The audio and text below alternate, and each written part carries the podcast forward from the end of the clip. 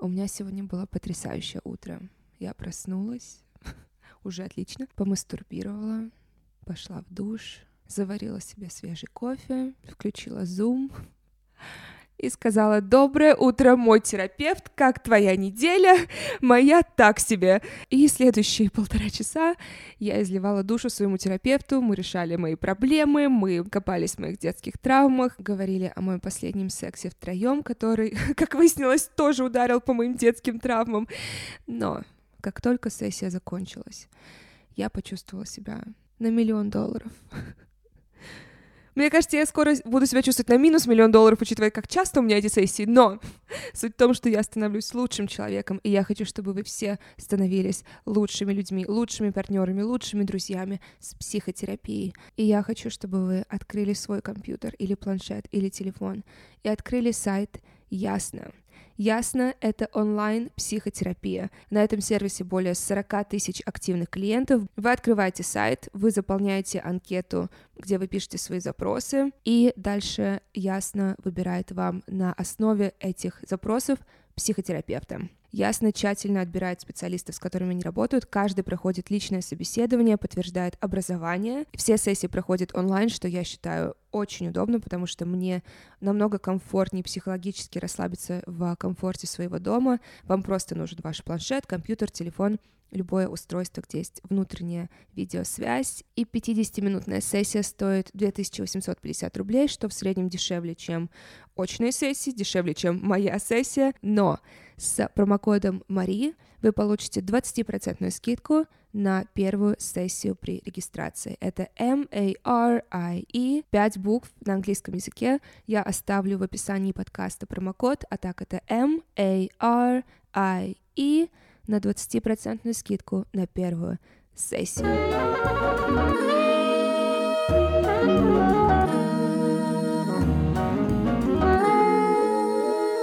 Я хочу, чтобы вы сейчас сели за стол, достали тетрадку, ручку и приготовились конспектировать. Потому что сегодняшний подкаст будет один из тех немногих, где я не буду рассказывать о своих успехах и неудачах в сексе. Сегодня мы учимся. Сегодня, правда, фундаментальный эпизод, потому что я пригласила Дмитрия Лубнина, это акушер-гинеколог. Мы с ним познакомились несколько лет назад в Москве, он приходил на мой YouTube-канал. Я считаю, что это один из самых толковых, умных и адекватных врачей-гинекологов, которых я встречала. И сегодня он будет вашим гинекологом тоже. Сегодня я планирую сэкономить ваши деньги. Я несколько недель назад попросила вас задать мне вопросы, которые вы стеснялись спросить. Не только своих подруг, мам, но и своих врачей. И вы прислали мне вопросы. И я взяла те вопросы, которые как минимум 10-15 раз повторялись, потому что я знаю, у всех у нас примерно одни и те же вопросы, страхи. И мужчины, пожалуйста, останьтесь, потому что я столько дезинформации слышу очень часто именно от мужчин, которые что-то пытаются мне сказать про мое тело. О, сколько было в моей жизни мужчин, которые ставили мне диагноз, потому что мои соски были не такого цвета и формы, как они привыкли, или моя вагина была не такая же гладкая, как у другой девушки, и они говорили мне провериться у гинеколога. Поэтому, знаете, как сейчас есть популярная фраза «educate yourself». Вот я хочу, чтобы мы все сегодня educate ourselves, поучились, выделили эти 1,5 часа на лекцию, потому что, да, мы сегодня говорим о женском здоровье, но женское здоровье касается здоровья всех, поэтому берите ваши блокноты, ручки и начнем нашу лекцию с Дмитрием. Я занимаюсь гинекологией, в этом году будет 21 год, и так как гинекология — это в целом наука о женском здоровье, половая жизнь, она является неотъемлемым компонентом женского здоровья, то приходится в этом немного разбираться. Поэтому думаю, что смогу ответить на ваши вопросы, но как минимум с точки зрения медицины. Начать я хотела именно с похода к гинекологу. Как вообще выбрать врача? Как понять, что это врач хороший? Как понять, что это врач плохой? Есть ли какие-то вопросы или повадки врача, которые могут сказать нам, что нет, нужно уходить? Ну, нужно признать, что мы постоянно сталкиваемся с проблемой выбора. И мы выбираем отель, ресторан, курорт, читаем отзывы, спрашиваем, кто где был, кому что понравилось. И нужно понимать, что это вопрос часто вкуса, потому что кому-то доктор может подойти, кому-то нет, и это может определяться его темпераментом, его манерой общения. Это довольно важный момент в гинекологии. Не всем может подойти человек по своему характеру. Что касается профессиональных качеств, то у меня есть несколько стоп-слов, которые, собственно говоря, позволяют вовремя сворачивать свой визит к гинекологу и потихонечку ползти в сторону двери, ничего не объясняя. То есть если доктор произносит слово «у вас эрозия» или говорит «мы будем лечить эрозию шейки матки», если доктор говорит «у вас есть ВПЧ, и мы будем лечить ВПЧ», если доктор говорит о том, что у вас есть уреаплазмы, это очень страшно, надо лечить антибиотиками уреаплазм. Если доктор назначает вам, как говорится, анализы по площадям, ну то есть берет и пишет все, что есть в графе бланка, отмечая галочками это, не объясняя, зачем так много и, собственно говоря, что при этом нужно. Если доктор на самом деле начинает переходить некоторую личную грань, ну, то есть, почему вы не беременеете? Вам пора уже, что вы тут ходите? Вот. Если доктор начинает запугивать онкологией, запугивать какими-то ужасными последствиями, связанными с беременностью, вот с этим ты никогда не родишь. Вот это, на самом деле, основной блок стоп-слов, которые можно, собственно говоря, четко услышав от врача, понимать, что вы вряд ли получите там квалифицированную медицинскую помощь с точки зрения грамотной подачи. То есть вы там будете точно получать ненужное лечение, вы точно завязнете у этого доктора надолго, и вы не решите свою проблему в ближайшее время. Поэтому, если вы все, что я перечислил, слышите, не надо спорить, не надо доказывать, я вот там в Инстаграме читала, вы несете ересь. Нет, просто нужно, улыбаясь, тихонечко собирать вещи и ползти к выходу и понимать, что нет, тут мы свою проблему решать не будем. Ну и, собственно говоря, как я уже говорил, эмоциональный комфорт. Могу сказать точно, что женщины, как и мужчины, как и все люди, очень разные, и кому-то реально может не подходить тот доктор, который нравится другим, просто за счет того, что он быстро разговаривает, медленно разговаривает. Его интонация голоса, он выглядит не так, он формулирует не так, несмотря на то, что этот человек может ему помочь. Да, и советы подруг тоже не часто работают, потому что у меня не было ни одного врача, который бы мне посоветовал подругу, который бы мне в итоге понравился. Именно из-за личного какого-то, да? Личной неприязни. Да. А как часто вообще нужно ходить к гинекологу? Раз в год, причем не чаще. То есть вот не чаще. Поскольку чаще это уже, ну, как бы, это уже явно будет избыточно. То есть как бы проверка, техосмотр раз в год, и не только гинекологу, УЗИ. Гинеколог без гинекологического УЗИ – это не осмотр, это ничего. Ну, то есть это вообще просто галочка. А раз в год. И в промежутке, если что-то пошло не так, а просто проверяться чаще, чем раз в год, смысла нет никакого. Это, наоборот, создаст дополнительную информацию, которую вам будет трудно интерпретировать. И что мы делаем в этот раз в год? Смотримся, делать в первую очередь УЗИ и цитологический мазок шейки матки, желательно в формате жидкостной цитологии, раз в 3 года с 21 года. Все, это базовый момент. Что касается, например, необходимости сдавать анализы на инфекции, то здесь вопрос должен определяться исключительно личной жизнью самой барышни. Ну, то есть, если половая жизнь незащищенная бывала, то да, это имеет смысл. А что касается того, что называется нарушение флоры влагалища, да, то здесь, в принципе, любая барышня может пользоваться примитивным домашним тестом, купить себе pH-полоски. Они продаются в интернете, называется часто кольпо-тест. И просто, пользуясь этой pH-полоской, проверять состояние кислотности своего влагалища. Если кислотность в норме, то, собственно говоря, это знак того, что там все хорошо. И изменение кислотности может заставить ее пойти и начать сдавать анализ дополнительный. То есть если кислотность нормальная, то в целом этот стандартный мазок, который берут все гинекологи при осмотре, ей не нужен. Поэтому это уменьшает, собственно говоря, это уменьшает количество анализов, которые надо сдавать. И это позволяет избегать такой очень распространенной проблемы, как лечение анализов. То есть у пациентки нет проблем, ей взяли анализы, и там написано лейкоциты, коки, и она вот лечит бумажку. При том, что у нее ничего плохого нет. Поэтому вот что нужно. То есть какой-то… Я просто всегда прихожу и говорю, мне на все. такой стандартный, регулярный, раз в год вот, анализ. Маш, эта ситуация не очень правильная. Дело в том, что я тоже часто слышу от пациентов: мне на все, гуляю на все. Вопрос в чем? Мы не должны в медицине получать лишнюю информацию, потому что нам ее невозможно интерпретировать. И, например, вот это вот, модное нынче МРТ всего тела, тоже его не рекомендуют, потому что мы получим какую-то информацию, которую непонятно, что с ним будет делать. Какой-нибудь кальцинат в легком, какая-то киста в почке непонятная. Поэтому все-таки принято делать то, что регламентировано, и то, что рационально. Поэтому, например, если вы возьмете на все микроорганизмы, которые есть в лаборатории, и какие-то из них у вас будут выявлены, просто будет непонятно, что с ними делать. Лечить, не лечить, они регламентно, мы их не лечим. Поэтому есть четкие анализы, например, если вы все-таки хотите себя проверить с точки зрения инфицированности, то есть набор анализов, которые имеют место быть. Это анализы на инфекции, передающиеся половым путем. Хламидия, гонорея, трихомониаз, сифилис, ВИЧ. Отчасти гепатит Б и С, это, в принципе, все. А в каких случаях нужно идти не к гинекологу, а к сексологу? Сексолог – это специальность, занимающаяся проблемами сексуальной жизни человека. Да? То есть он не специалист в области тела. Поэтому если тело не сломалось, условно говоря, то есть просто эмоциональные, душевные проблемы, то да, там. И сексолог – это все-таки специализация психиатрии. То есть как становятся сексологами, это университет медицинский, ординатура по психиатрии и дополнительная специализация по сексологии. Тогда человек будет нормальным специализированным сексологом.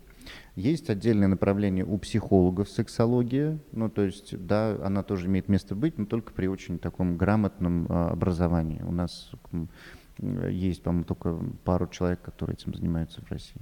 А говоря о сексе, тем не менее, к вам тоже можно приходить с вопросами о сексе. И сегодня, кстати, мы проверим, какие из этих вопросов может гинеколог решить, а с какими нужно идти к сексологу.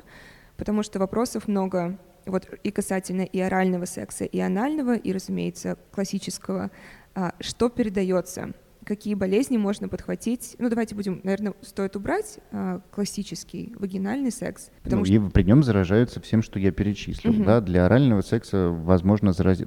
Смотрите, дело в том, что есть понятие возможности заражения, да, то есть, теоретически вряд ли можно себе представить оральный секс у человека с острой гонореей или трихомониазом, поскольку это просто эстетически будет не очень правильно, да, то есть поэтому, да, безусловно, условно говоря, ангина, вызванная гонококком, тоже бывает. Но бывает и сифилис, то есть сифилитический шанкр, и разнодушки неба при первичном сифилисе передается. То есть мы говорим про такие заболевания, которые... А в настоящий момент встречается все реже и реже, и люди все-таки при наличии каких-то прям ярких проявлений венерических заболеваний все-таки обращаются к врачам. Мы становимся более современными. Да? То есть, другая проблема – это то, что себя ярко не проявляет. Например, хламидиоз. Да? Но хламидийная ангина – это редкость. Вряд ли ей можно заразиться. И там в основном другая хламидия работает, хламидия пневмонии, которая не имеет отношения к той хламидии, которая относится к категории венерических, хламидия трахоматис. Но можно передать герпес. Но при всем нужно понимать, что мы герпесом довольно много все инфицируемся. И первый и второй тип, то есть лабиальный и генитальный, сейчас перемешались. И все-таки больше шанс заболеть герпесом не от того, что кто-то в острой стадии герпетических поражений будет заниматься оральным сексом. Все-таки это эндогенный процесс, то есть он больше связан с сниженным иммунитетом на фоне стресса, болезни, физического истощения, когда человек становится более восприимчивым к герпесу или он просто обостряется. Поэтому, наверное, все-таки в этом плане оральный секс более безопаснее, скажем так. Анальным сексом можно заболеть всем, чем только можно, потому что, если он незащищенный, это более травматичный секс, чем вагинальный. То есть, если при вагинальном сексе там эпителий более защищенный, он более адаптирован к трению, там есть дополнительная регулярно вырабатывающаяся смазка, то эпителий прямой кишки не приспособлен к механическому трению. Поэтому он всегда сопровождается микротравмами слизистой и микротрещинами. Вне зависимости, хорошо ты лубрикант много используешь. Вне зависимости, там другой тип эпителия, понимаете, не для скольжения, условно говоря. И там постоянно есть микротрещины эпителия. И поэтому, например, заразиться гепатитом ВИЧ намного проще при анальном сексе, нежели чем при вагинальном, потому что там нужны микротрещины, чтобы был контакт с кровью. Поэтому в этом плане анальный секс с точки зрения заразиться намного более опасен, чем вагинальный секс. То есть вероятность заразиться при незащищенном анальном сексе намного выше, нежели чем при вагинальном. Про анальный больше всего вопросов как раз. Вредит ли вообще анальный секс женскому здоровью? Ну, нужно понимать, что это как бы вопрос вкуса. Ну, то есть есть женщины, которым он нравится, есть женщины, которым он не нравится. То есть тем, кому он не нравится, заниматься этим не надо. Возможно, это вопрос даже анатомический. Не у всех есть достаточное количество веток пудендального нерва, которые иннервируют эту область. Есть такой половой нерв, который заходит на область промежности и рассыпается на ветки и дает веточку к клитору, веточку к влагалищу и веточку к анальному сфинктеру. Вот эта вот россыпь этих веточек, она очень индивидуальна. И у кого-то есть более мощная ветка, идущая в ту сторону анального отверстия, у кого-то она может быть редуцированная. Но все это вместе, оно как бы стимулирует этот пудендальный нерв, или он пудендальный по латыни, половой по-русски, да, то есть, который ответственен за съем ощущений с этой области. И поэтому у кого-то просто это бывает более выраженная чувствительность, и поэтому кому-то это больше нравится. Это первый вопрос. Вопрос второй, связанный с тем, насколько часто это происходит и насколько женщина умеет или может расслабиться для этого вида секса. Ведь что такое сфинктер? Сфинктер – это мышца, да, то есть, и если эта мышца там недостаточно хорошо подготовлена, растянута и травмирована, то тогда это будет очень, ну, как бы проблемный секс и с последствиями. Если эта мышца подготовлена, растянута, и после этого она не потеряла свою эластичность, достаточно неплохо может сокращаться, то есть она просто стала пластичной, эта мышца, в процессе там работы с этой мышцей, условно говоря, то тогда последствия в виде там недержания и прочих проблем бывает намного реже. Да? Но нужно не забывать, что проблема не только с мышцей, проблема и со слизистой, да, которая может быть слизистой оболочки. Ну, то есть то, чем выстилается канал кишки. И вот она, бывает, больше травмируется, чем даже мышца при этом виде полового акта, даже если используется хорошая смазка, поскольку там другой толщины эпителий. А эластичность может потеряться? Эластичность может потеряться, если мы эту мышцу повреждаем. Ну, мышцу сфинктера. Если был разрыв, надрыв или что-то еще, тогда вы не сможете ей пользоваться полноценно, и женщины, которые активно занимаются таким видом секса, могут столкнуться с проблемой недержания содержимого кишки. Ну, потому что этот сфинктер перестает работать полноценно. Поэтому в данной ситуации, если мышца эта не повреждена, если это не частое занятие, если при этом мышца эта тренируется в обратную сторону, ну, то есть она на сокращении, то в этой ситуации как бы, ну, вероятность ее повреждения вплоть до таких последствий близко, ну, минимальна.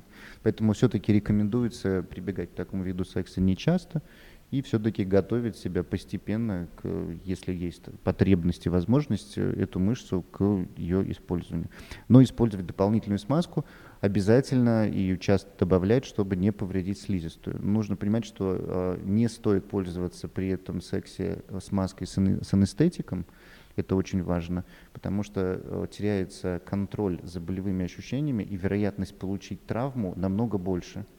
Таким образом, когда женщина как бы не имеет анестетика, она может как бы контролировать процесс расширения сфинктера и использования этого места. Да? То есть если анестетик нанесен, можно пропустить момент, получить травму, и только потом, когда анестезия отходит, как бы почувствовать, что травма была нанесена. А в чем смысл вообще таких смазок, если ты ведь, получается, не только боли не чувствуешь, ты и удовольствие не чувствуешь? Ну, этот анестетик воздействует только на слизистую, а как бы во всяком случае, такие смазки продаются, и некоторые ими пользуются, ну, наверное, в ситуациях, когда не очень хотят прибегать к такому виду секса, а партнер их, как бы, наверное, заставляет это делать.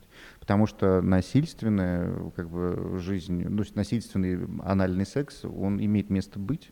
Ну, то есть, когда партнерше приходится удовлетворять просто такую потребность партнера, а не сама заинтересована в таком виде секса.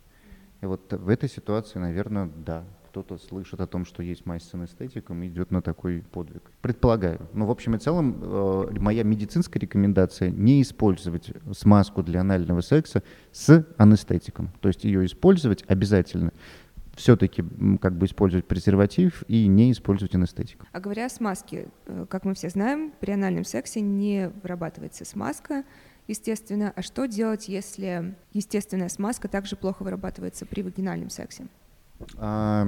Здесь нужно понимать, что она сильно зависит от вашего эмоционального состояния и от общей гормональной насыщенности организма. То есть есть женщины, у которых много смазки вырабатывается и мало. И есть обстоятельства жизни, когда ее становится больше или меньше. То есть при разных обстоятельствах может меняться и количество смазки. Ну, например, женщина, которая использует гормональные контрацептивы, может столкнуться с тем, что количество смазки становится меньше за счет меньшей эстрогенизации слизистой, ну, при низкодозированных препаратах.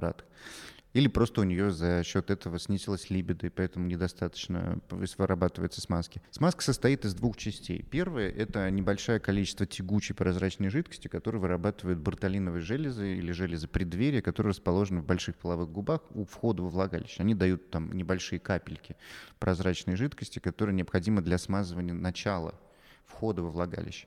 Остальная смазка – это пропотевание жидкой части крови через венозные сплетения, окружающие влагалище. В процессе полового акта в основном работает та смазка, которая вырабатывается в влагалище. Поэтому если кровенаполнение недостаточное в результате недостаточного возбуждения, то что, в принципе, возбуждение у женщины, оно ничем не отличается от того же, что происходит у мужчины. Просто там происходит кровенаполнение полового члена, и он увеличивается в размерах женский. Эректильный орган расположен плоско.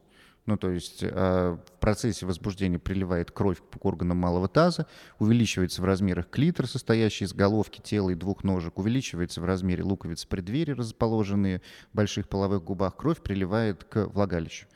То есть получается, что если у мужчины слабая эрекция, и вот он не может этим пользоваться, то как бы здесь нету просто объема, то у женщины слабая ее эрекция проявляется недостаточным количеством притока крови ко всем этим органам, таким образом их крови мало, транссудата жидкости мало, смазки мало, все не очень. Да? То есть, таким образом, степень возбуждения она тоже определяет количество смазки. Но если так, помимо этого нужна еще эстрогенизация, то есть это насыщение слизистой оболочки эстрогенами, да? То есть если она снижена, то тоже может быть мало смазки.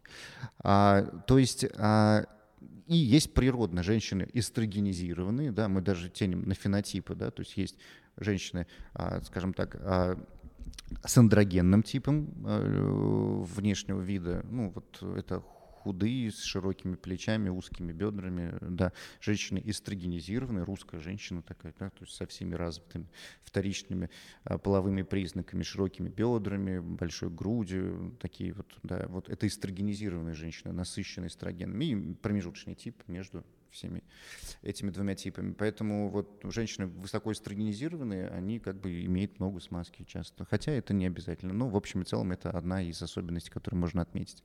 Поэтому вопрос со смазкой, он как бы индивидуален между самими женщинами. Он может определяться приемом контрацептивов, и он может быть определяться эмоциональным состоянием. А количество воды, которую ты пьешь?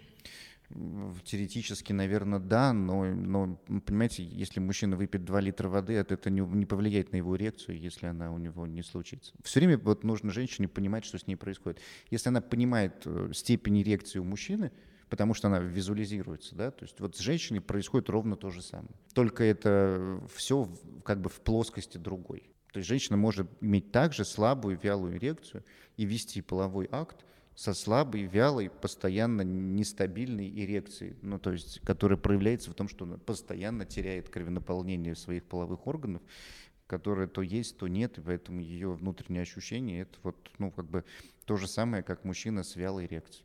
Ну, то есть, что бы ни делал, вот так вот что-то с ним происходит, потом опять 25. И вот, по сути, женщине происходит то же самое, только это не так заметно. Из-за чего может быть кровь после секса? И кровь во время секса. Чаще всего, ну, то есть нужно обязательно осмотр у гинеколога провести. Это может быть и подрыв слизистой оболочки влагалища и задней спайки. Чаще всего это место, где сходятся малые половые губы сзади. Это довольно частое как бы место разрывов. И кровь может идти от наличия патологии на шейке матки и в самой матке. Ну, то есть на шейке матки могут быть поверхностные тонкостенные сосуды, которые могут, ну, как бы травмироваться в процессе полового акта. Могут быть полипы внутри шейки матки и в самой матке. Поэтому, если такое случилось, обязательно нужно пойти на осмотр гинекологу, который может осмотреть, увидеть, откуда идет кровь, и таким образом поставить диагноз и помочь решить проблему. А в первом случае кровь может пойти из-за того, что, может, я совсем не так понимаю, если слишком большой или длинный член? Да нет, женщине достаточно не расслабиться. Ну, то есть, и просто сжать мышцы и порвать слизистую. Ну, как бы, то есть, ну, эта мышца, если женщина хоть в какой-то момент испугалась, ей стало больно, бессознательно происходит спазм мышц, ограничивающий дальнейшее продвижение в себя чего-либо. Вот и все.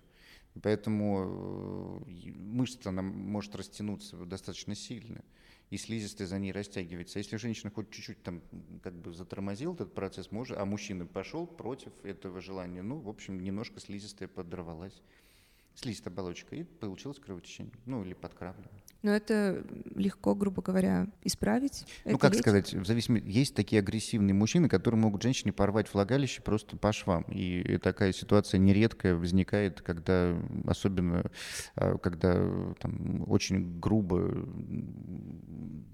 там, первый половой акт проходит, очень какое-то агрессивное воздействие на женщину. Туда таких женщин привозят по скорой сразу с лампасными разрывами влагалища.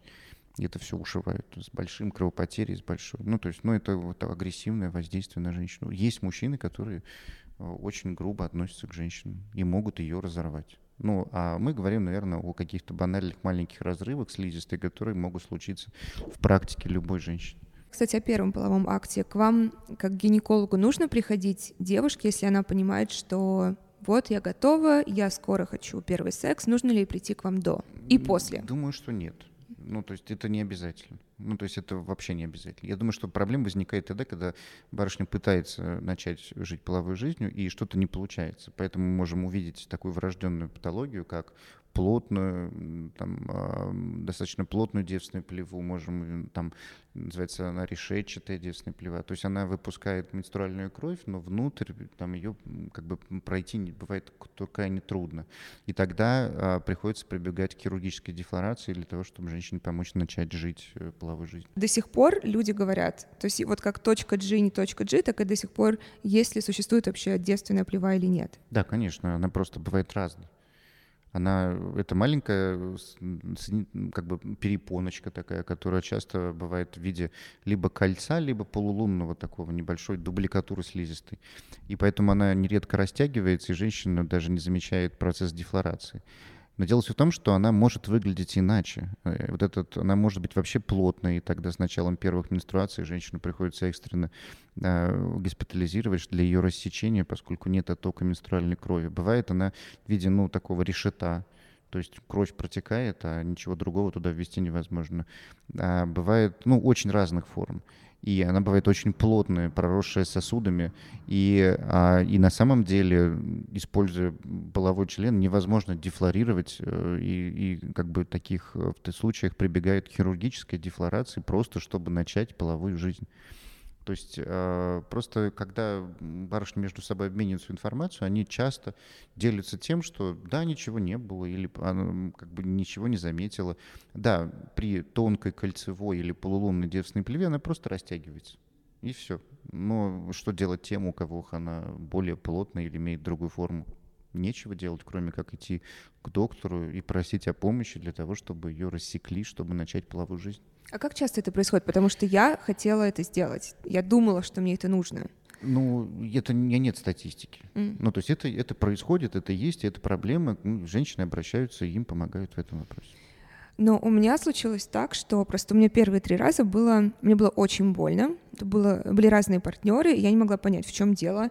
И я сама себе поставила диагноз, по-моему, вагинизм, разумеется. Ну, то есть я думала, что все в меня, потому что даже палец мне было больно засунуть. И я пошла к врачу по совету подруги. И эта врач, она меня растягивала зеркалом. Мне было больно, страшно, и она говорит, то есть при том, что она меня растянула сильно, она сказала даже фразу, что ну теперь ты, в принципе, рожать можешь с таким раскрытием, и она сказала, что ну да, если захочешь, можем тебе хирургически дефлорацию сделать. И я ушла, то есть логики нет. Это какая-то очень странная история, потому что вагинизм — это проблема не девственной плевы. Вагинизм — это проблема психологическая, когда у вас помимо вашей воли происходит сокращение мышц, которые ограничивают вульварное кольцо. То есть даже вы можете, по сути, уже там ничего не бояться, но когда дотрагиваются до промежности, мышцы спазмируются. Вот это называется вагинизм.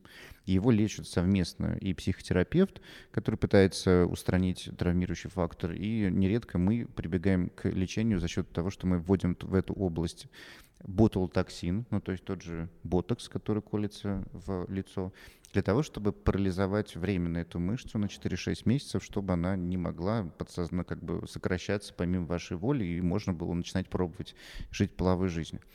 Эта проблема не решается одним визитом. Вопрос девственной плеве, которая как бы располагает и перекрывает вход во влагалище, да, то есть это вопрос не в том, что вы чего-то боитесь и вам больно, да, то есть вы просто не можете механически туда ничего ввести. Не то, что зеркало, палец. Ну, то есть, по сути, такая девственная плева выглядит как плотная перегородка, в которой несколько маленьких дырочек размером 1 мм. Вот и все. То есть ее невозможно, она ее пальцем трогаешь, она не болезненная, но она настолько плотная, что ее невозможно как бы даже разорвать. И тогда, да, прибегают к хирургической дефлорации и делают анестезию, рассекают ее, и тогда женщина может спокойно жить половой жизнью. Вот в этом нюанс. Поэтому я думаю, что тут как бы просто все в одну кучу смешалось. Ну, там, возможно, больше какая-то другая проблема. Не, абсолютно. В итоге все закончилось тем, что я пришла к другому гинекологу, и она, ну, по сути, меня просто психологически успокоила, сказала, что все хорошо. Это вот как раз был у меня случай, что начиталось очень много, наслушалось очень много, и страх уже был до первого секса, по сути. Ну, да. И вот расслабили меня, гинеколог мой. Самый, наверное, частый вопрос, это потому что я всегда говорю о важности спрашивать о справке своего партнера, и так как у меня всегда справка готова, что это за справка должна быть? Какую справку вот тебе, девушке, у мужчины спрашивать? Очень все просто. Кровь, ну то есть анализ крови на гепатит 2, гепатита С и Б, ВИЧ и сифилис. Это анализы крови, ну, в зависимости от того, ну, то есть как вы общаетесь. Я слышал о том, что есть разные стили ведения половой жизни, есть люди полиаморы и прочее. Ну, в общем и целом считается, что такая справка должна обновляться раз в 3 месяца, поскольку вот именно такой инкубационный период для этих инфекций. И ПЦР – это метод исследования. Сейчас с коронавирусом теперь уже все знают, что такое ПЦР. На хламидии, гонорею, трихомониаз и, наверное, микоплазма гениталиум. Это вот такой микроорганизм, он, по сути, причисляется к инфекции, передающей половым путем. Это мужчина может сдать в виде мазка, либо сейчас в некоторых лабораториях можно не подвергать себя такой неприятной процедуре, как мазок. Для мужчин это очень больно, неприятно, с последствиями на пару дней. А просто сдать анализ мочи, из которого можно получить результат такого анализа. Называется ПЦР real-time анализ. Давайте перейдем к месячным. Почему цикл может смещаться на 1-2 недели? Что такое вообще норма? Вообще, потому что мне пришло около 100 вопросов, и у каждой девушки там, у меня 45-50 дней цикла, у кого-то там 19-21. Есть ли какая-то норма, и что делать, если вот вне эту норму уходит? Все очень просто. Чистая математика. Запоминаем. Берем 28 дней и вычитаем из них 7 и прибавляем к ним 7. И мы получаем, по большому счету, тот диапазон, в котором месячные считаются нормальными. То есть 21-35 – это тот диапазон, внутри которого у женщины, ну, в целом считается нормальным менструальный цикл по продолжительности. Главным и важным является то, что у вас приблизительно одинаковое расстояние. То есть не 21, 35, 35, 21. А вот если у вас в среднем 21, 24 или 28, 32, 27, то вот приблизительно это означает норму. В отсутствии каких-либо заболеваний, влияющих на регулярный менструальный цикл, огромное количество внешних причин может влиять на менструальный цикл. И логика здесь очень простая. Организм считает, что менструальная функция, которая вообще в женщине работает, это возможность забеременеть. И на эту функцию он будет тратить энергию в самую последнюю очередь. То есть если все благополучно, то тогда мы даем, как говорится, электричество и работает, пускай это машинка. Если в организму что-то начинает угрожать, мы сейчас поговорим о том, что такое угрожать, да, то в данной ситуации организм в первую очередь старается эту машинку отключить. таким образом сломать цикл, чтобы он разлетелся и на него не тратить энергию. Во-вторых, когда у женщины есть регулярный менструальный цикл, она может забеременеть. А беременность – это еще большая нагрузка. И плюс еще надо выносить и родить здорового ребенка. На это организм тоже не может пойти в условиях стресса. Поэтому любой вид стресса у женщины будет ломать менструальный цикл, приводить к задержкам, приводить к более раннему началу. И таким образом как бы организм справляется с ситуацией. То есть он пытается минимизировать расходы на репродуктивную функцию и не дать вам забеременеть. А что такое стресс? Стресс – это все, что угодно. Эмоциональный стресс, физический стресс. Например, вы решили пойти в зал и увеличить нагрузку в зале. Для организма физическая нагрузка – это стресс, потому что он страдает там. У вас растут мышцы из-за того, что вы их порвали, надорвали, вы себя истощили, и поэтому у вас уходит жировая клетчатка. Для организма это же стресс, потому что он должен восстанавливать мышцы, таким образом они у вас растут. Вы получаете рост мышц из-за того, что вы их в зале надорвете с помощью тренировок, то есть микротравмы возникают, и в процессе восстановления у вас растет мышца. Это и цель ваших качаний попы. Когда вы изматываете себя там какой-нибудь на аэробной нагрузке, вы даете организму стресс, в результате которого ему приходится брать жир и его топить для того, чтобы восстановить энергетический баланс. То есть вы все время воздаете стресс. Поэтому если барышня пошла заниматься спортом, у нее пропали месячные, значит, она дала такую сильную нагрузку, что организм решил, что это стресс. А если вы поменяли место жительства, то есть вы сидели в холодной, малоосвещенной стране, уехали куда-нибудь в жаркий климат с большой освещенностью, это тоже стресс. А если вы решили похудеть и перестали в организм кормить, и он говорит, мне не поступает вещей, которых мне нужно. Он говорит, я в стрессе. То есть, по сути, дать сигнал в мозг, что вы в стрессе, очень легко. И поэтому, в первую очередь, если у вас был регулярный менструальный цикл, нужно вспомнить, что вы начали делать. Ходить в зал, бросили ходить в зал, начали худеть, начали заедать и толстеть. У вас личная жизнь, что-то не получилось на работе, дома, с родственниками, с чем угодно. Нужно еще не забывать о том, что помимо острого стресса есть накопительный мелкий стресс.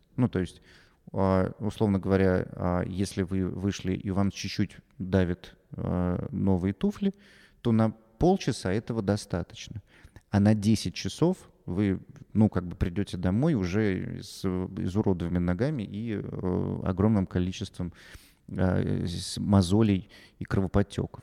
То есть некоторый стресс, люди не считают, что он существенен, но не понимают, что умноженный на время он становится существенным. И вот этот момент часто пропускаются, и люди говорят, да нет, в принципе, все нормально в жизни, но не понимают, что они уже там... пятый месяц ходит в неудобной обуви, и там уже такая травма. А все, что касается болезней, которые приводят к нарушению цикла, то, в принципе, алгоритм достаточно простой. То есть там есть 4 анализа, которые позволяют исключить все причины, из-за которых у женщин может нарушиться менструальный цикл. Я не думаю, что в рамках подкаста это стоит перечислять, потому что это очень подробно у меня в Инстаграме написано. То есть я могу перечислить, то есть надо исключить адреногенитальный синдром, гипотиреоз, гиперпролактинемию, синдром поликистозных яичников, и для этого сдается некоторое количество анализов и делается УЗИ, и все. И можно эту ситуацию исключить. А правда ли, что ПМС – это миф? Нет, ПМС – это не миф. ПМС – это сложный синдром, который описывает, по некоторым данным, 200-250 различных оттеночных симптомов. Они связаны не только с эмоциональными, но и с физическими переживаниями. То есть это не только определенные особенности эмоций, то есть женских, но и могут сталкиваться с болезненностью молочных желез, с отечностью, с тошнотой, с диареей. То есть есть и множество телесных проявлений, которые наблюдаются во второй половине цикла и проходят с моментом начала месячных. Просто нужно... Никто не знает, почему это происходит. Но все же нужно признать о том, что без второй фазы, то есть без смены гормонов, ПМС не возникает. То есть только овуляторный цикл сопровождает... То есть только при овуляторном цикле бывает ПМС. И, скорее всего, здесь история следующая. То есть здоровый и компенсированный во всех смыслах организм нормально реагирует на переход одних гормонов в другие. То есть и нормально реагирует на те переживания, которые испытывает женщина во второй фазе цикла, когда работает прогестерон, когда организм готовится к беременности. Вот. Но просто если женщина эмоционально уже находится в подавленном состоянии, у нее есть сопутствующие расстройства депрессивного или там, пограничного характера, то по большому счету вот, как бы происходит просто обострение имеющегося состояния, и оно проявляется теми симптомами, которые есть. Потому что есть ведь и вообще довольно выраженное течение ПМС, которое называется уже по-другому предменструальное дисфорическое расстройство, которое лечат психиатры и которые требуют назначения антидепрессантов как основной базовой терапии, потому что поведение женщин меняется настолько сильно, что они могут даже вести совершать преступления. И в Америке есть случаи, когда справка о том, что у женщины диагностировано предменструальное дисфорическое расстройство, существенно снижала ее ответственность за нанесенные телесные повреждения. Но нужна справка. Вот. И нужно понимать, что контрацептивы лечат ПМС или снижают его за счет отсутствия второй фазы цикла. Но лучше всего и качественнее всего заниматься проблемами ПМС не у гинеколога, а у психотерапевта. И в определенном смысле проходить правильную психотерапию и нередко даже выходить на курсы антидепрессантов, если это состояние мешает социальной жизни женщины. То есть не бояться этой ситуации.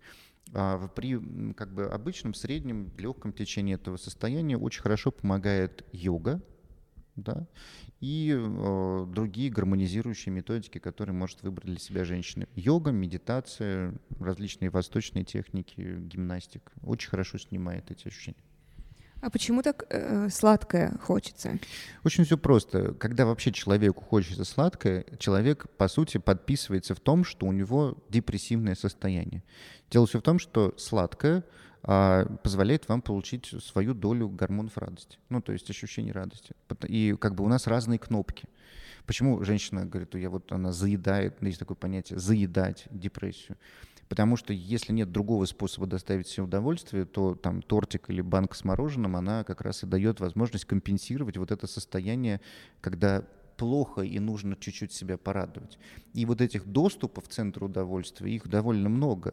И просто кто на что подсаживается.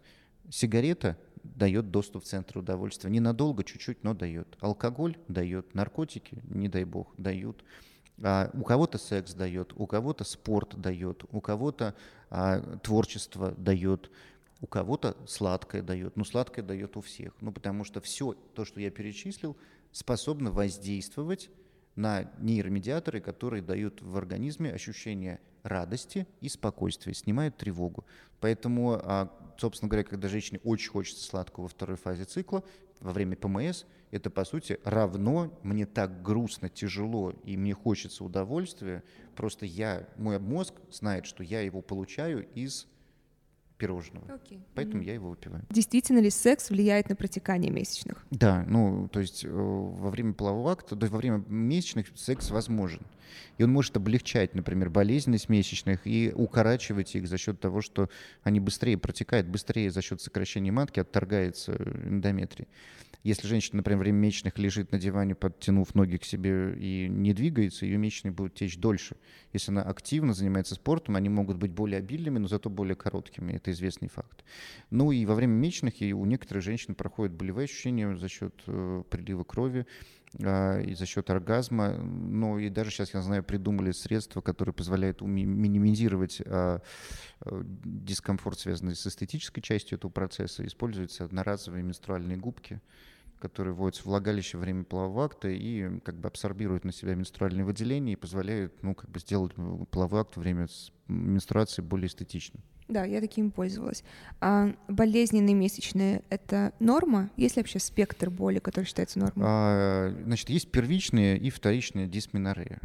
Дисменорея – это термин, обозначающий болезненность месячных. При этом при болезненных месячных могут быть и общие симптомы, связанные с избыточной работой простагландинов, таких веществ в организме. Это и может быть бронхоспазм, и диарея, и сильные головные боли, головокружение, тошнота. Дело в том, что первичная дисменорея, она возникает с первыми месячными, с самого созревания. Мы не знаем ее причину, и она сопровождает все месячные с самого начала. Она называется первичной или идиопатической, непонятной. И часто она проходит после родов. А вторичная, она возникает уже в результате наличия гинекологического заболевания. То есть сначала все было хорошо, и тут месячные стали болезненными. И тут причиной может быть эндометриоз, особенно его вариант в виде аденомиоза, миома матки, воспалительный процесс, полипы.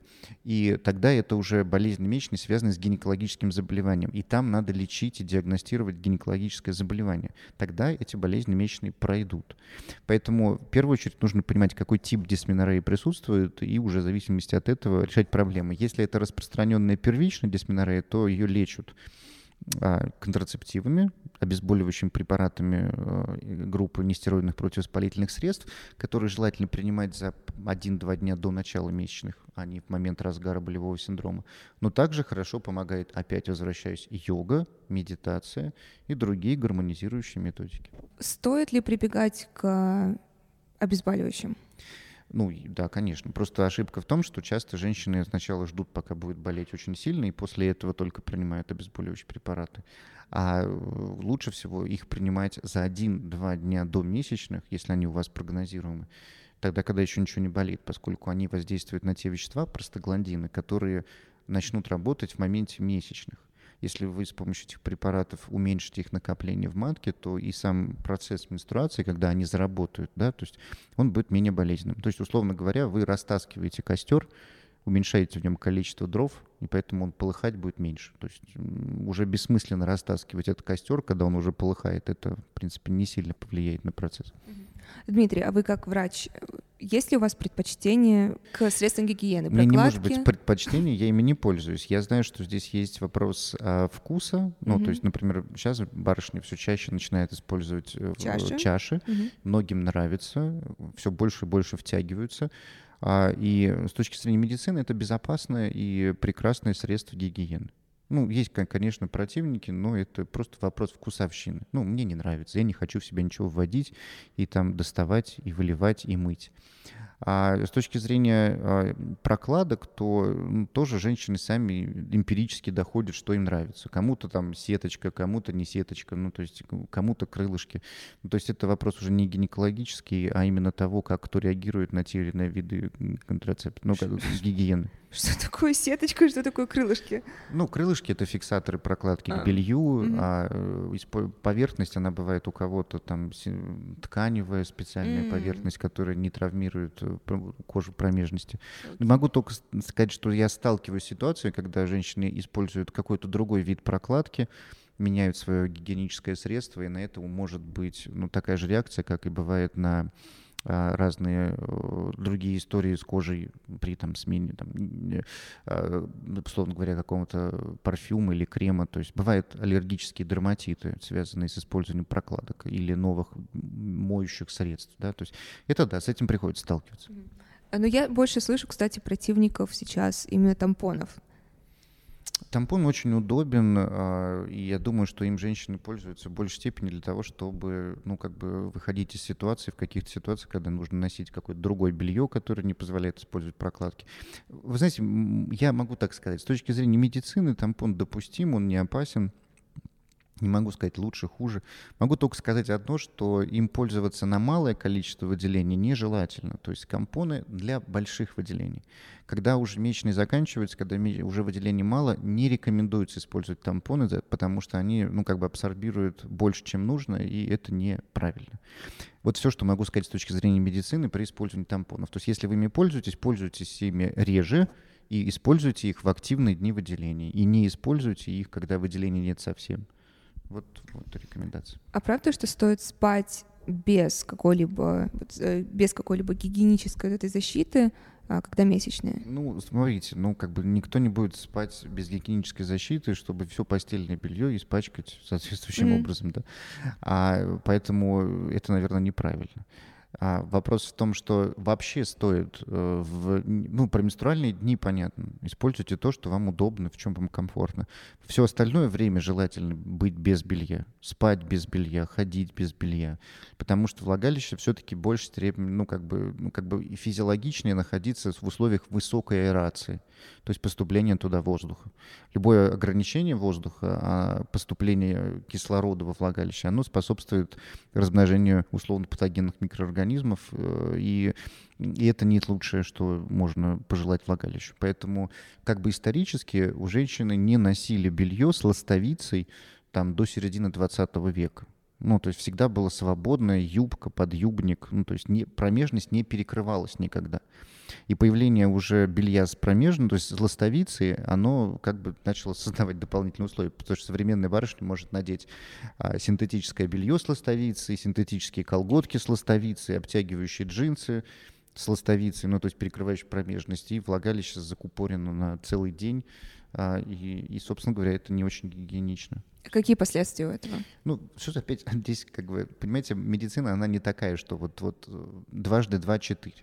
Для кого-то это никаких последствий, для кого-то куча партнеров, никакие последствия. А для кого-то это может быть одной из причин, обуславливающей частые молочницы, частые бактериальные вагинозы. Ну, то есть те, у кого есть проблемы с нарушением флоры, и они замечали, что они используют, ну, то есть часто обтягивающее и ухудшающее аэрацию промежности белье, то они могут как бы пойти по пути отказа от этого. Это может улучшить ситуацию. Давайте поговорим о молочнице. У меня много вопросов вообще, что такое молочница, потому что я слышу налево и направо это слово, но я помню, как ты пришла с симптомами молочницы к гинекологу, и она сказала, что типа, очередная девушка, которая думает, что это молочница, это не молочница. Так что такое молочница? Опять сплошная математика. Давайте договоримся. Медицина очень конкретна. И не зная конкретные данные, всегда будет та путаница, в которой человек никогда не дойдет до ответа на вопрос, что с ним происходит. Поэтому запоминаем. Во влагалище основную флору представляют лактобактерии. Это основные жители ее. И они обуславливают там, соответствующую кислотность влагалища, защитный фактор, выработку перекиси водорода, защитный фактор. И, в общем и целом, не дают размножаться и жить, и питаться другим микроорганизмом. При этом во влагалище, так как это открытая среда, могут быть разные микроорганизмы. Туда могут заходить, выходить, заходить, выходить. И там живут грибы, и там живут очень разная флора. Так вот, если вдруг происходит ситуация, когда сменяется состав жизни влагалища, лактобактерий становится мало, и основной флорой становятся вот эти залетные или приживалки, которые там в маленьком проценте своем существовали, то мы имеем 3 вида нарушения флоры влагалища. Первое – молочница, то есть когда размножаются грибы. То есть они там и так живут, но они вдруг решили заполнить собой все влагалище и прикрепиться к стенке, дать свои колонии. Тогда мы имеем классическую картину молочницы. Красная отечная слизистая, белые творожистые или зеленоватые творожистые выделения, напоминающие гранулированный творог и зуд. Второй вид нарушения флоры – это бактериальный вагиноз, когда размножаются микроорганизмы, их очень много, умеющие жить без кислорода, анаэробы, к ним относятся Гарднерелла, атопобиум вагины, бактероиды, пептострептококи, мобилункусы и прочее, вот это вот как бы такая шобла анаэробов. Они тоже меняют выделение. Выделения могут становиться сливкообразными, сероватыми, могут давать зуд. И для них таким маркером является неприятный запах, который может быть или нет, но часто бывает похожий на тухловатый или запах рыбной лавки или рыбы. И третий вид нарушения – это аэробный вагинит. Вот при нем увеличивается количество бактерий, умеющих жить с кислородом. Это стафилококки, стрептококки, кишечная палка, семейство энтеробактериаций. Вот. Тогда появляются такие зеленовато-гнойные выделения, тоже слизистая воспалена. И при всем этих состояниях есть зуд. Есть зуд и выделение. Поэтому женщины часто любой зуд и выделение называют молочницей, не зная, что есть 2 других типа нарушения флоры. Более того, еще загвоздка в чем? Нередко молочница объединяется с баквагенозом. То есть они просто в миксе идут. То есть размножились и те, и те. И поэтому картина смазанная. И нередко, что я пойду к гинекологу, у меня просто молочница, идут и покупают лекарства от молочницы. Таким образом, уменьшая количество грибов, но никак не воздействуя на ту шоблу, которая вызывает баквагеноз. И лечение становится временным и неполноценным. Вроде зуд прошел, а выделения остались. Поэтому, как бы то ни было, любой зуд, любые выделения необходимо обязательно диагностировать и сказать, какой тип нарушения флоры у вас есть. У вас может быть либо чистая молочница, либо чистый бактериальный вагиноз, либо чистый аэробный вагинит, либо микс из, например, молочницы с бактериальным вагинозом. Все это не видно в обычном мазке.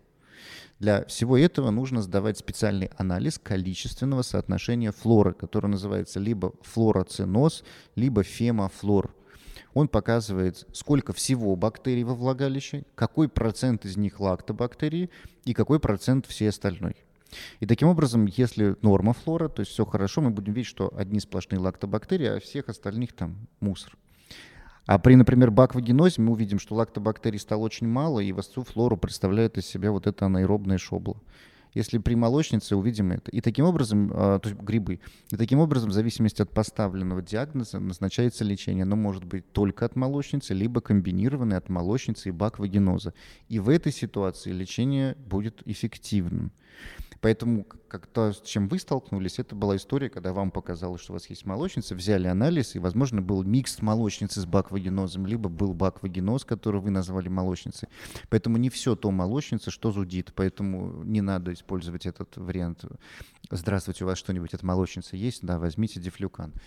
Нет, он не поможет, и всегда старайтесь сдать анализ, этот флороциноз или пемофлор, поставить диагноз и провести лечение у доктора от конкретной истории. А что будет, если не лечить? Если, не знаю, есть тоже девушки, которые думают, что типа, время лечит, само пройдет, флора сама себя вычистит. Ну да, безусловно, есть случаи, когда это все проходило, но если барышня готова жить с зудом, выделениями, неприятным запахом рыбы от себя, и, то есть, возможно, это проблема уже не гинекологическая.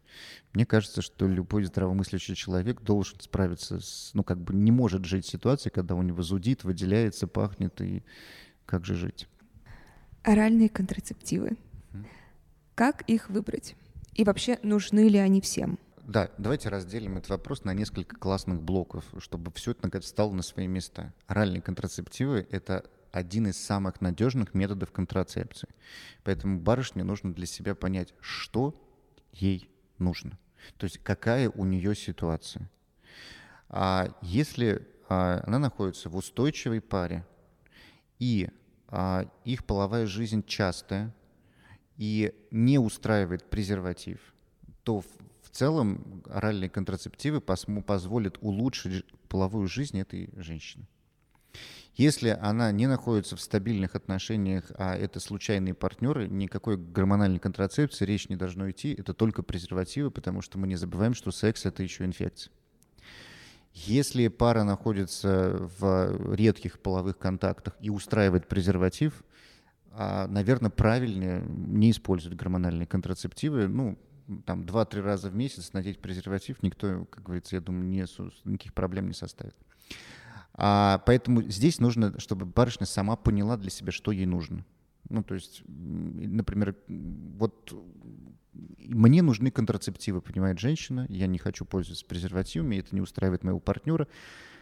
Первое, что нужно для себя понять, есть ли у вас противопоказания к их использованию. Это нельзя курить, сразу скажу, после 30 лет, поскольку контрацептивы с курением несовместимы, повышает риск тромбозов. Второе, нужно узнать, были ли у ваших близких родственников, папа, мама, брат, сестра, внезапные тромбозы, тромбоэмболии, ранние инсульты, инфаркты до 40-50 лет, мертворожденные, длительные периоды привычных невынашиваний беременности, то есть все тромботические осложнения, которые у них есть в семье. Вот если их не было, то в общем и целом можно задуматься о приеме гормональных контрацептивов. И нужно пойти к гинекологу, чтобы гинеколог исключил и другие гинекологические заболевания и состояния, при которых контрацептивы могут быть противопоказаны. И когда это все исключено, то можно переходить к следующему этапу. Какой вид гормональных контрацептивов вам подойдет? Есть очень много таблеток, их разнообразие. Есть влагалищное кольцо, самостоятельно устанавливаемое женщиной раз в 21 день. Есть внутриматочная спираль, содержащая в себе гормоны, которая устанавливается на 5,5 лет. Есть подкожный имплант, который называется импланон, он ставится на 2 года. Есть накожный пластырь, евро, который наклеивается раз в неделю на либо лопатку, низ живота, либо ягодицу. Что, собственно говоря, будет удобно женщине использовать? Понятное дело, что к каждому из этих контрацептивов у вас может быть не какая-то личная непереносимость. И так как, в принципе, каждого из удобных контрацептивов по одному названию – кольцо, новоринг, евро, пластырь, импланон, палочка подкожная, спираль, мирена, то по большому счету, как бы, если что-то не подошло, то, в принципе, не подошло. А вот таблеток, их огромное количество. И здесь можно, собственно говоря, выбирать разные варианты. И выбирать разные варианты, опять же таки, нужно не исходя из каких-то анализов, а исходя просто из пальцем в небо. Ну, то есть назначить любой препарат изначально для того, чтобы потом понять, а с какими побочными эффектами столкнулась пациентка, поскольку мы не можем заранее сказать, что подойдет, какой там марки концентрации гормонов подойдет, потому что побочные эффекты бывают разные. У кого-то мажет постоянно кровянистые выделения, у кого-то невыносимо отекают ноги, а у кого-то все прекрасно, только либидо уходит. И она говорит, я чувствую себя прекрасно, только мне ничего не нужно. И в зависимости от того, с какими побочными эффектами сталкивается женщина в первые 2 месяца приема, можно уже, как говорится, модулировать следующий препарат. То есть, по сути, препарат подбирается как обувь. Первое, что-то вы надели, пожаловались, тут палец давит, там подъем не тот. И относительно этого уже продавец может сказать, колодку надо пошире, вот эту фирму мы уже не берем, вот эту берем. Но изначально, несмотря на то, что вы называете размер своей обуви, невозможно четко сказать, какая обувь вам подойдет из-за кучи нюансов в самой обуви. Вот то же самое с контрацептивами. То есть сразу, когда есть какие-то плохие чувства, последствия, сразу нужно менять? Обычно месяц-два. То есть 1-2 пачки позволяют проявить и показать, все ли хорошо. То есть и можно ли с этим дальше продолжать. Потому что контрацепция не должна быть в тягость. Контрацепция должна идти фоном и вообще не мешать и не влиять на вашу жизнь никак. Просто контрацепция. А если вы мажете, вам плохо, у вас болит грудь или вообще упала либидо, то есть не надо продолжать такую контрацепцию, смысла в этом нет никакого. То есть нужно ее менять. И не у кого-то удается с одного раза поймать, у кого-то приходится 2-3 раза поменять. А есть отдельные барышни, у которых ничего не удается подобрать, все плохо. Где-то мажет, где-то либидо, где-то проблемы с другими, головная боль постоянно. То есть ничего не подходит. И что тогда? Приходится признать о том, что ей гормональные контрацептивы подобрать не удается. Тогда она может пользоваться либо презервативами, либо использовать негормональную спираль. Это грустно стало для этих... Я впервые слышу, что может ничего не подойти. Может, да, такие бывают.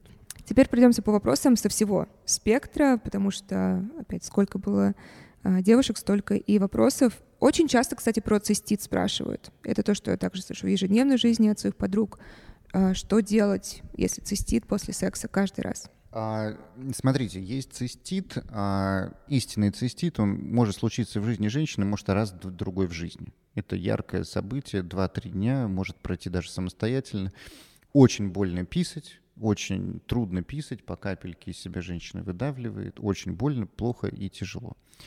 Но есть циститные ощущения или такие цисталгии еще называются. Да, они редко возникают после полового акта, и они, в принципе, классифицируются как посткоитальный цистит, то есть возникающий после полового акта.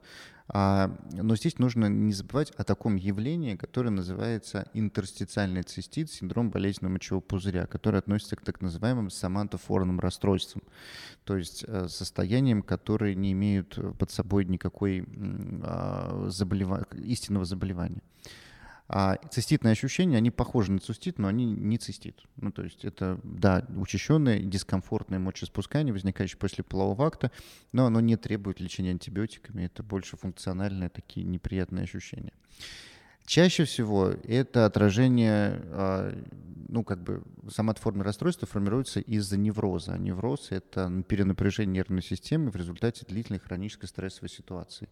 И в основе циститных ощущений, особенно связанных с половым актом, является, как правило, сложная, напряженная эмоциональная история с партнером. Это довольно распространенная история, и не всегда женщина с самого начала скажет, что такая проблема есть. Это проблема скрытого, компромиссного взаимодействия с партнером. Вот такого. Ну, то есть, когда между людьми нету полного доверия и любви, и такого взаимопонимания. Ну, то есть, ну, например, барышня не согласна с некоторыми моментами. То есть, например, ей приходится жить половой жизнью чаще, чем она бы этого хотела, но она не может сказать, иначе вдруг подумает, что она фригидная или не может отказать партнеру. Или, условно говоря, с ней делают то, чего она не очень, ей не очень нравится, но она ей скажет. Ну, то есть в сексе. Либо они там давно хотят зачать ребенка, но у них не получается. Она хочет, он не хочет. Либо она не до конца доверяет ему, но не может сказать и проверить. Ну, понимаете, вот такие вот моменты, да. Либо вот, в принципе, любви уже особо нету, но люди находятся вместе и как бы поддерживают некую такую фейковую жизнь, но при этом никто друг другу не может сказать и признаться. И вот половой акт в этой ситуации является тем отражением, внутри которого, ну вот, как бы реакция на него является часто вот такие циститные ощущения, а у других это выходит в постоянные молочницы после полового акта. Вот пожила половой жизнью, и вот опять молочница. А у кого-то герпес постоянно выскакивает. Это вот та история, которая связана с этим. Лечат это безостановочно, конечно, урологи и гинекологи, назначают курсы антибиотиков, у некоторых инстилляции в мочевой пузырь делают, ставят тот же интерстициальный цистит или посткоитальный цистит. Но, в общем и целом, как правило, все это проходит, когда разрешается эта хроническая история. И я в своем инстаграме несколько раз публиковал посты на эту тему, и было поразительно то, как в ответах сами подписчицы писали о том, что да, была такая история, 3 года длилась, все было плохо, расстались, все прошло, больше ни разу не возвращалась. Или я там работала в какой-то работе долго, все было ужасно, ходила, мне так не нравилось, постоянно были циститы, уволилась, переехала, решила проблему и все, ушла. Ну, то есть на самом деле часто в этом, а не потому, что вдруг произошло какое-то чудо и кто-то подобрал какую-то терапию, которая есть. Вот. Но есть и так называемые ритуальные рекомендации для того, чтобы эти циститы проходили. Ну, в частности, уменьшить их проявление. Я очень трудно и долго бы рассказывал механизм его в рамках подкаста. Не знаю, стоит ли так уделять много внимания этому вопросу. Просто могу рассказать про некоторые ритуальные механизмы, которые позволяют справиться с этими явлениями. Первое. Нужно выпить пару стаканов воды перед половым актом. После полового акта пописать до конца, ну то есть вот вы писаете, и вот если вы посчитаете, что вы пописали, вот если вы еще потужитесь, вы еще дописаете. Вот эту вот как бы остаточную мочу, ее нужно слить. И в общем и целом есть рекомендации по использованию определенного вида антибиотика однократно после окончания полового акта. Ну, если это половая жизнь через день, то, конечно, это не способ. Но если это редко, то используется. И, собственно говоря, на следующий день просто не акцентировать внимание на появившихся дизурических явлениях, ну, то есть на чувствительном болезненном мочеиспускании. То есть не запускать мысли о том, что у меня цистит, и сразу же как бы по этому поводу переживать. Можно там принять пару таблеток нож, попить какого-нибудь брусничного морса и отпустить ситуацию, это все пройдет само. То есть тут все очень сложно. Ну, то есть в итоге то, что там девушки часто называют циститом, на самом деле максимум циститное ощущение. Циститное ощущение или цисталгия, так называемая. Но при этом это не стоит даже этому много уделять времени и мысли, потому что само придет. Ну, либо вот как бы задуматься о том, почему это происходит. Угу. Ну, то есть они могут проанализировать ситуацию, что с каким-то партнером этого никогда не было, а вот с этим партнером это началось. То есть, и это не потому, что он ей не подходит по какой-то там флоре или потому что что-то по-другому. Вот так вот это бывает отражением вот их внутренней напряженной системы. То есть нужно вот как бы попытаться разобраться, что между ними там происходит. И нужно понимать, что вот эти циститные ощущения возникают не потому, что возникает какой-то острый воспалительный процесс. Нет, редко-то эти ощущения возникают просто из-за того, что уретра находится в таком как бы тонусе постоянном. Уретра проходит через ту же мембрану мышечную, которая перекрывает из себя 3 отверстия: уретру, влагалище, анальный анус. Мы реагируем все на любую стрессовую ситуацию втягиванием ануса, ну то есть напряжением одной и той же мышцы, которая называется мышца, поднимающая анальное отверстие. Когда мы втягиваем анус, у нас сокращаются все сфинктеры, которые проходят через эту мышцу. Поэтому некая ограничительная работа вот этой мышцы, она перетягивает анус, влагалище и уретру, создавая там определенное напряжение. В этом тонус уретры самой, вот этой трубочки, через которую вы писаете.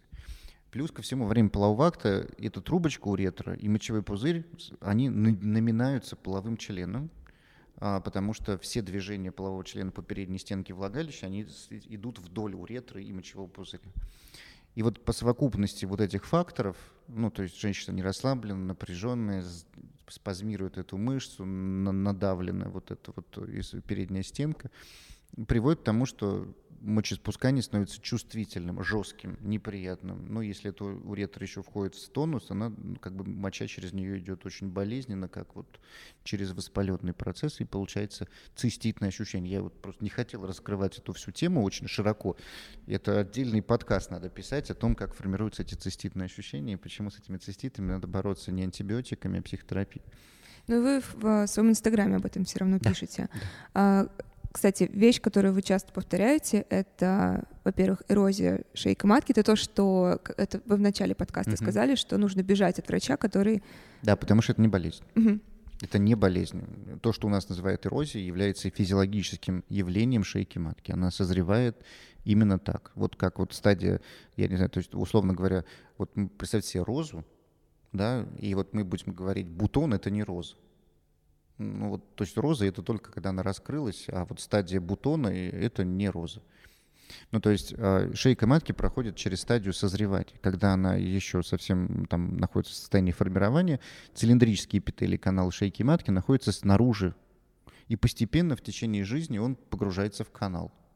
И вот мы нередко видим стадию, когда этот цилиндрический эпителий находится на поверхности шейки, и это является нормальным явлением. Надо ему дать спокойно уйти в канал. Это может у кого-то занять 2-3 года, а у кого-то 10 лет.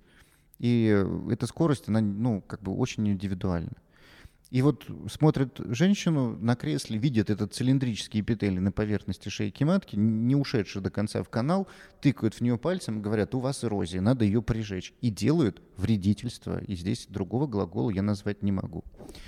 Потому что, когда мы видим границу между многослойным плоским эпителием и цилиндрическим, вот называется переходная зона на поверхности шейки матки, то мы эту границу можем контролировать. И именно в этой границе и происходят те неприятные явления на шейке матки, которые называются дисплазии. Под воздействием вируса папилломы человека изменяются клетки. Так вот, когда вам берут и выжигают эту цилиндрический эпителий, называется у вас эрозия, надо ее прижечь, то вот эту вот переходную зону ее переводят в канал шейки матки. Маленькую, тоненькую, как бы трубочку, которая проходит внутри шейки. И там мы уже не можем видеть эту переходную зону, она уходит из-под нашего контроля. И мы можем либо не взять оттуда полноценный анализ, либо не суметь оценить эту зону с помощью кольпоскопии, ну, исследования шейки под микроскопом.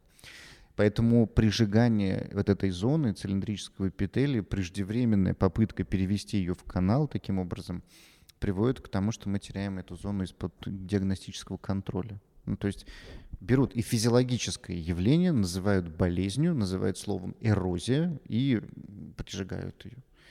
Также поступают и с женщинами после родов нередко, когда в результате того, что в родах шейка может немножко подорваться, по бокам, называется боковые послеродовые разрывы. Канал раскрывается как рот, так-то он точечный, а так он становится как бы таким подраскрытым.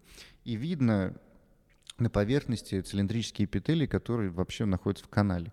То есть просто как бы зеркалом раскрывают, и получается как открытый рот. И начинает выжигать по большому счету тот эпителий, который находится и так в канале, просто потому что он при развернутой шейке находится снаружи.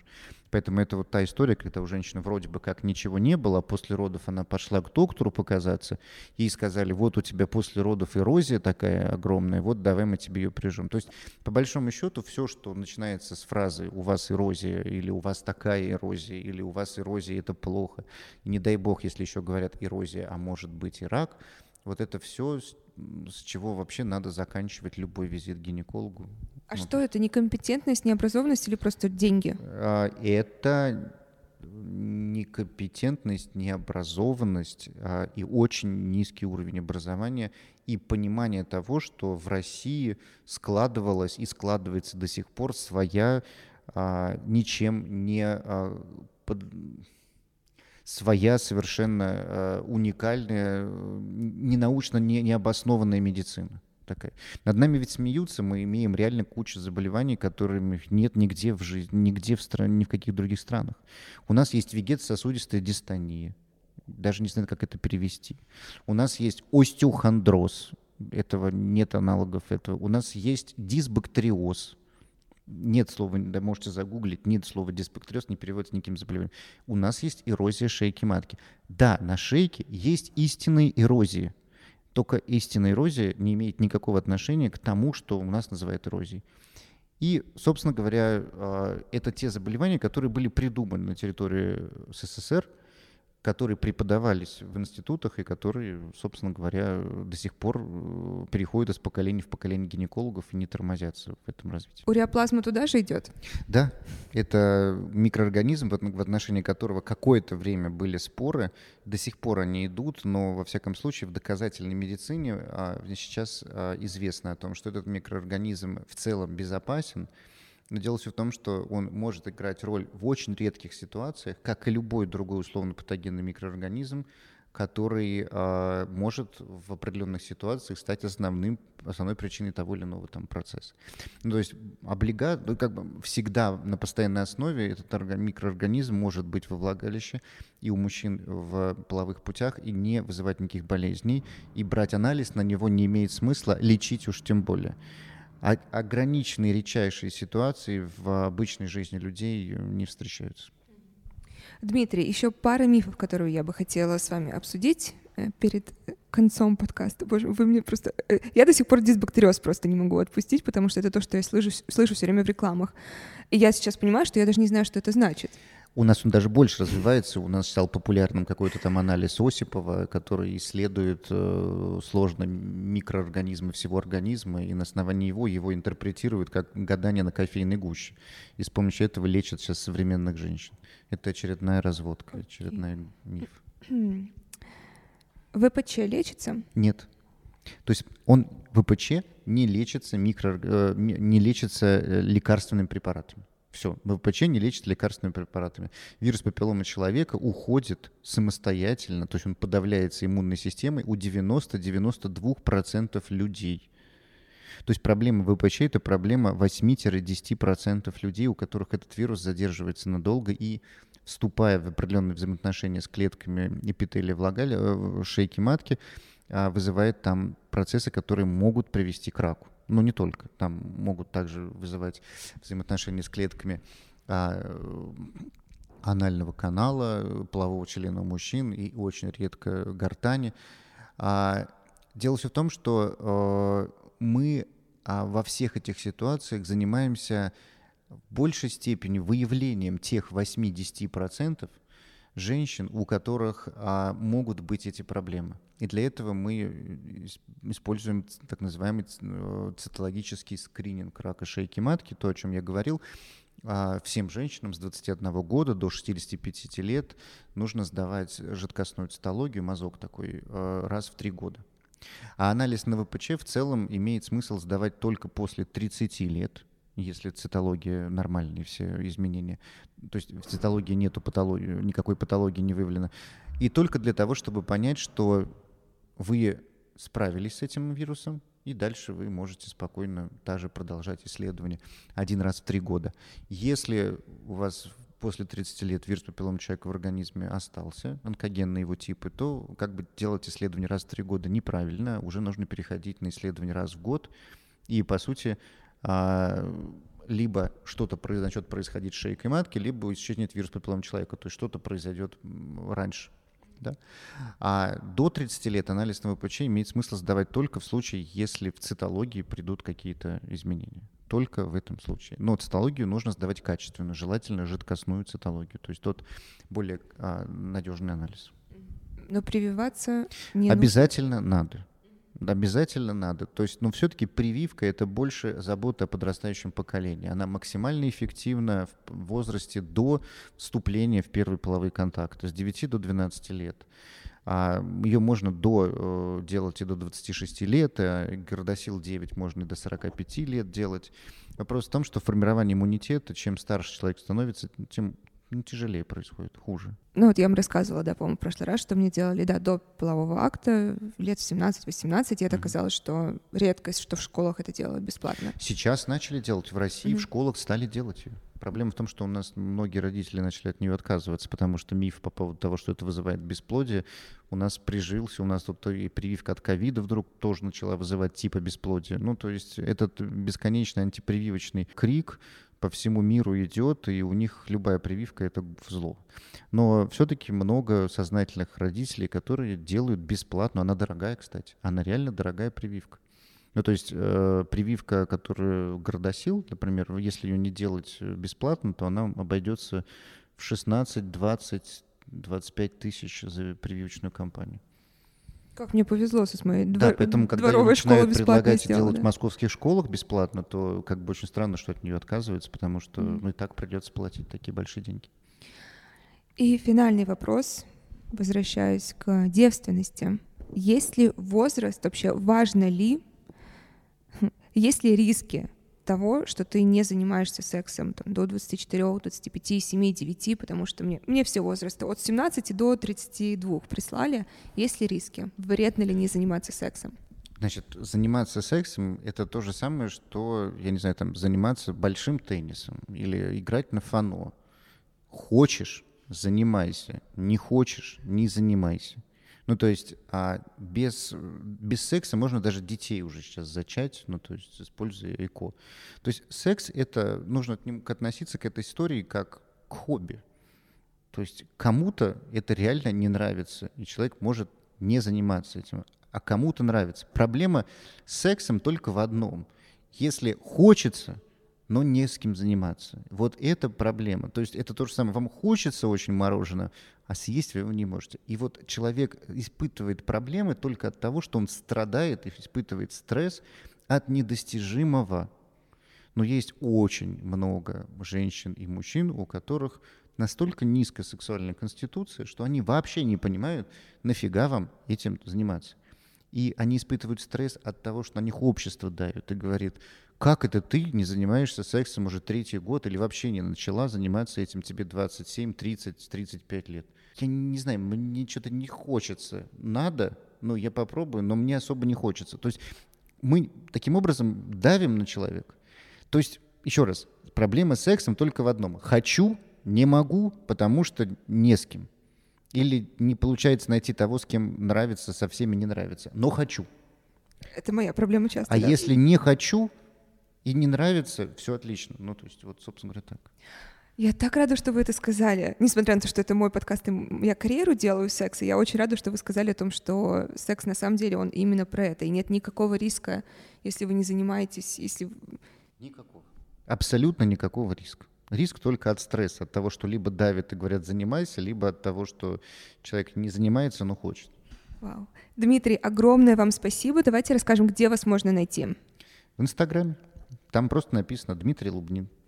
И также в ваших книгах, которые я всегда рекомендую, вот моя самая любимая — это «Project Woman». Это, я считаю, такой библией, очень простым языком написанный. Моя самая любимая глава здесь, то, что я часто девушкам даю, и мужчинам, кстати. Это про оргазм. То есть вы все объясняете от конструкции до, собственно, что это, как это работает. Поэтому Project Woman и в зоне риска... Это про ВПЧ. Угу. И также третья книга, которую я еще не читала. «Добрая книга для будущей мамы». Это для тех, кто планирует беременность, либо столкнулся с тем, что она не наступает, беременность. Там все написано. Дмитрий, огромное вам спасибо. Спасибо вам. Вау.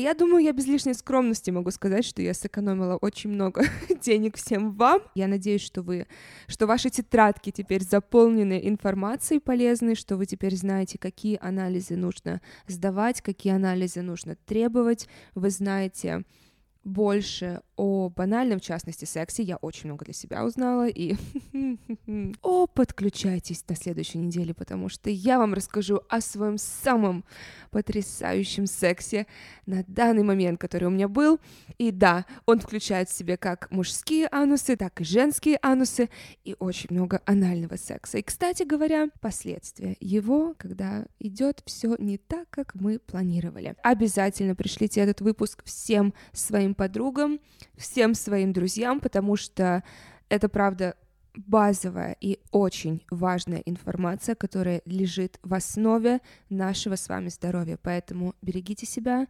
идите к гинекологу, если вы не ходили давно, запишитесь на психотерапию, и я увижусь с вами в следующий понедельник.